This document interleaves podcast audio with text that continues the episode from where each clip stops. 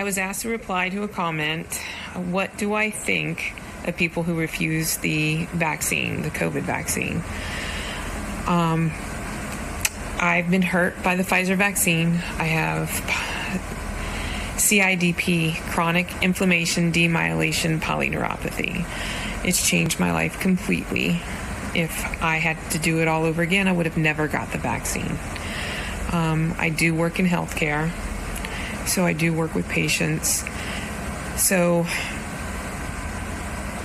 where I work, we were told, you know, if you get the vaccine, you'll save lives, you won't get sick, you won't die.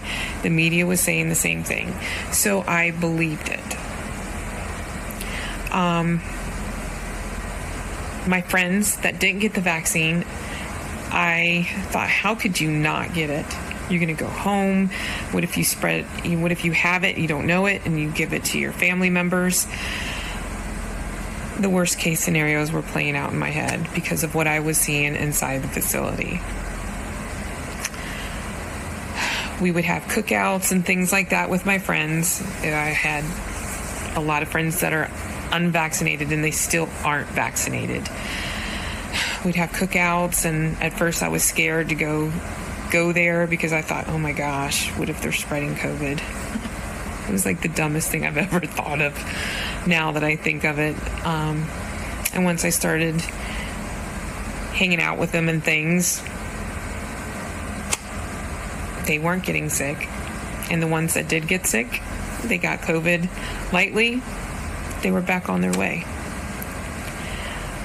I had already gotten my vaccine. I had already started having issues and seeing a neurologist